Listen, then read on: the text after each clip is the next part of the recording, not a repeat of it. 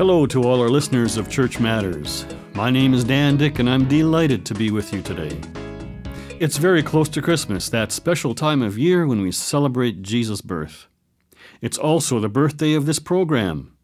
With today's broadcast, we begin a two episode series celebrating the fifth birthday of Church Matters. Today, we will rebroadcast the very first episode of Church Matters, which aired in January 2007. My then co host, Janet Plenert, and I interviewed Jack Suderman, who was the General Secretary of Mennonite Church Canada at that time. We asked him to reflect on a series of questions on the theme of why the church matters in the world today.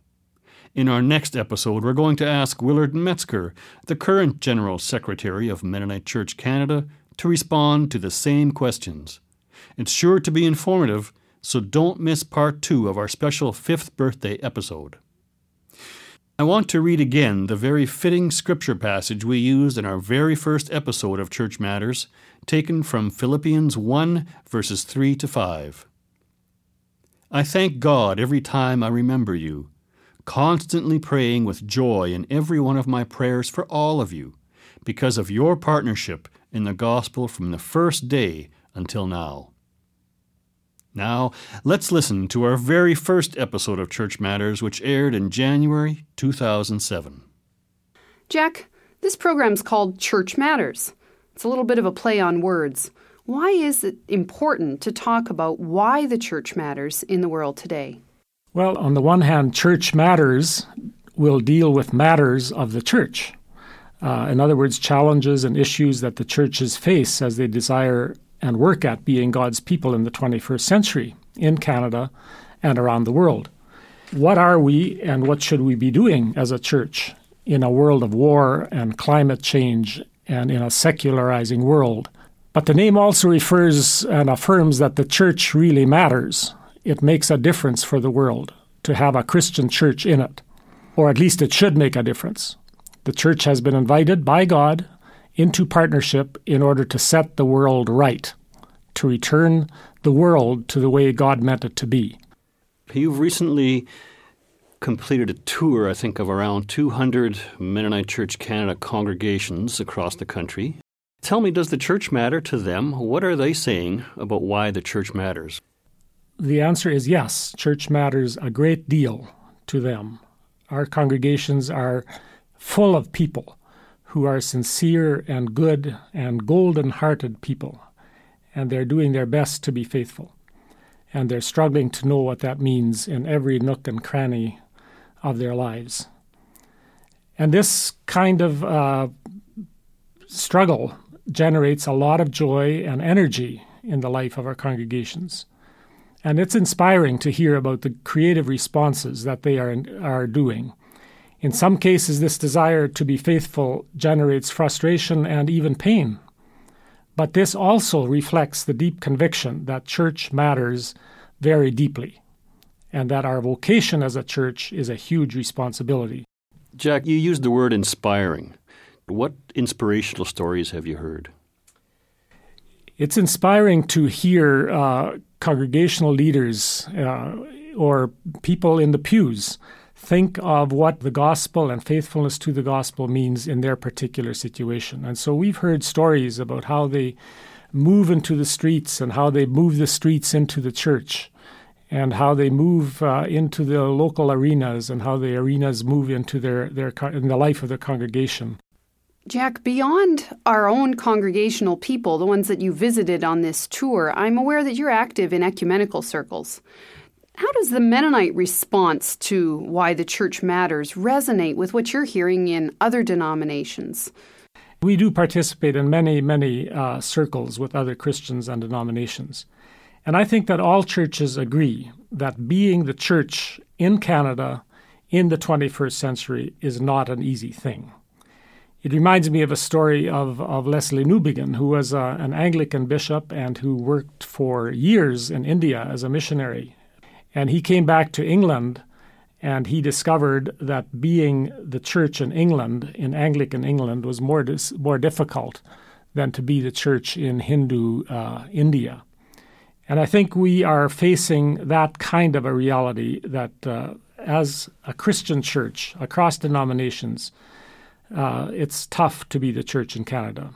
In some ways, this is good for the church because it forces us to think more clearly about who we are and what we are about. Because being church doesn't mean just being anything. And this is good stuff to talk about with Christians from all backgrounds. And we learn a lot, and I think we can contribute a lot. What exactly would other churches think of as a Mennonite contribution? Well, the most obvious thing uh, that always comes up uh, is that they assume that our position on peace and nonviolence and pacifism is something that we as Mennonites contribute that uh, other denominations don't have, or at least don't emphasize as part of the core of the way they understand the gospel. So the, the peace emphasis of the church is always uh, front and center when we're in ecumenical circles. Jack, the church is, is pretty old by now. What does the Bible say about why church matters? God's original Garden of Eden uh, began to unravel quite quickly. And it becomes evident in the Bible that uh, given this, God is not just going to sit back and let it happen, but rather that God began to work at restoring the world again. And so the whole Bible talks about Abraham and Sarah and Moses and many others, and it becomes clear that the way God wants to restore the world is through people who will organize themselves around restoring the world with God to the way it was meant to be. And so, being the church, being the body of Christ, being the people of God, is absolutely central to God's strategy for restoring and setting the world right again. So, by working at Church Matters and by trusting that the church really matters, we are placing ourselves right in the heart of what God intends for the world. And of course, Jesus and Paul and others in the New Testament gave their lives to make sure that these communities of disciples would be strong and would be established and that they really would matter. In today's terms, Jack, how does what you're saying about the Bible's view of the church, how does that fit now? What, what is the church being called to be right here and right now in Canada? Really, what the church has been called to do here is no different than what it was called to do in centuries past. Uh, in other words, God is active in the world, and Jesus talks about this activity of God as the kingdom of God that's already among us. And this is a different kind of a kingdom than the American empire or the Canadian society. This is a kingdom built on compassion and mercy, a kingdom of love and peace, a kingdom where we forgive and where we work with justice. Uh, it's a kingdom that marches to a different drummer than the drum beats of our society, where we emphasize consumerism and justify war and justify violence, and we hear so much about this. So the church is called to be a sign, a demonstration plot, if you will, that this kingdom of God is indeed among us, and that here is a community that's going to march to the beat of that drummer. At the beginning of our conversation here today, you already alluded to the kinds of issues and topics that should matter to the church. Can you expand on what you think are some of those important topics to consider from a churchly perspective? There is literally nothing that is going on in the world around us that does not matter to the church.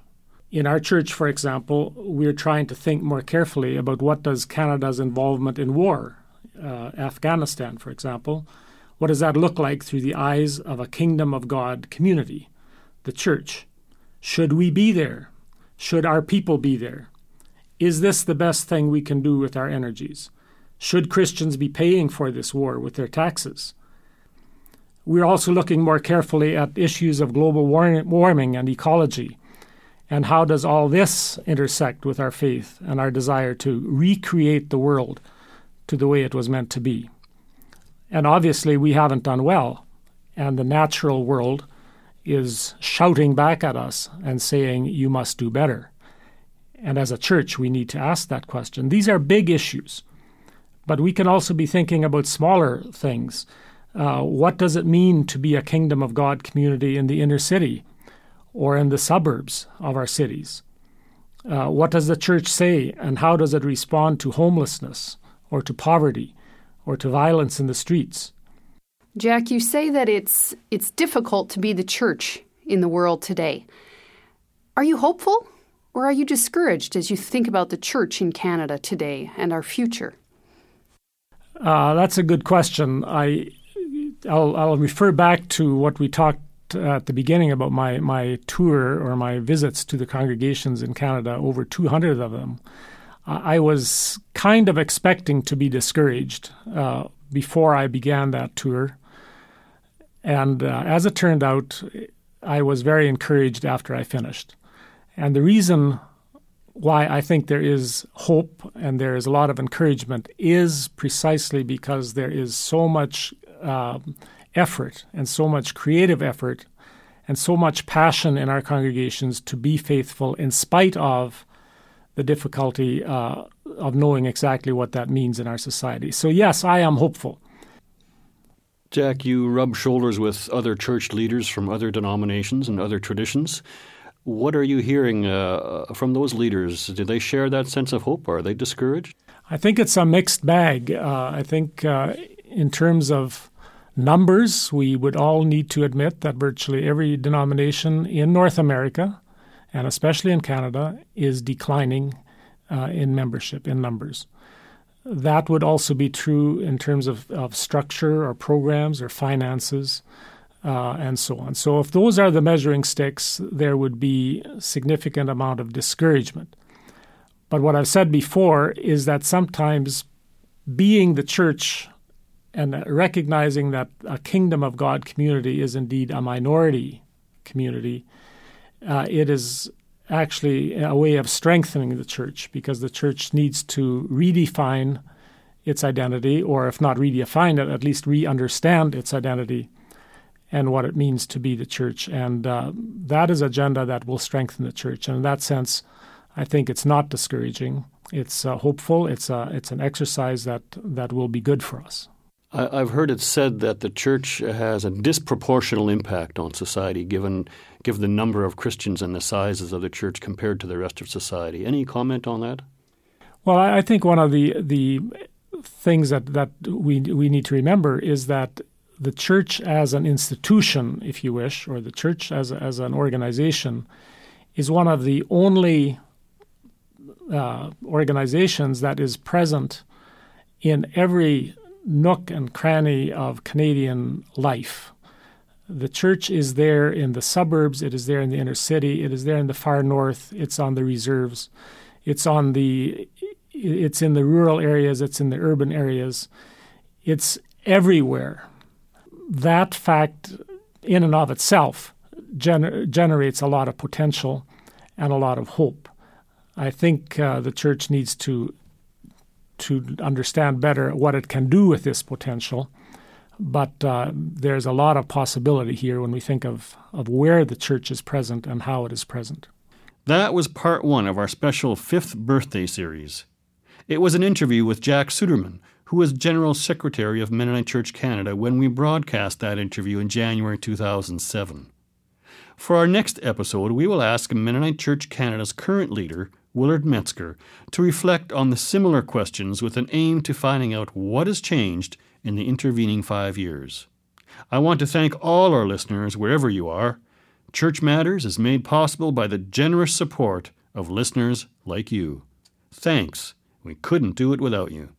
If you would like to help us continue the program or support other Mennonite Church Canada ministries, call 1 866 888 85 or visit MennoniteChurch.ca.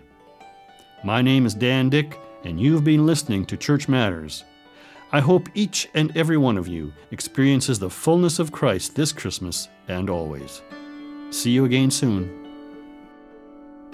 As you go out from here, May the Lord go with you, the face of God shine on you every day. We are sent by God wherever we are living, salt and light as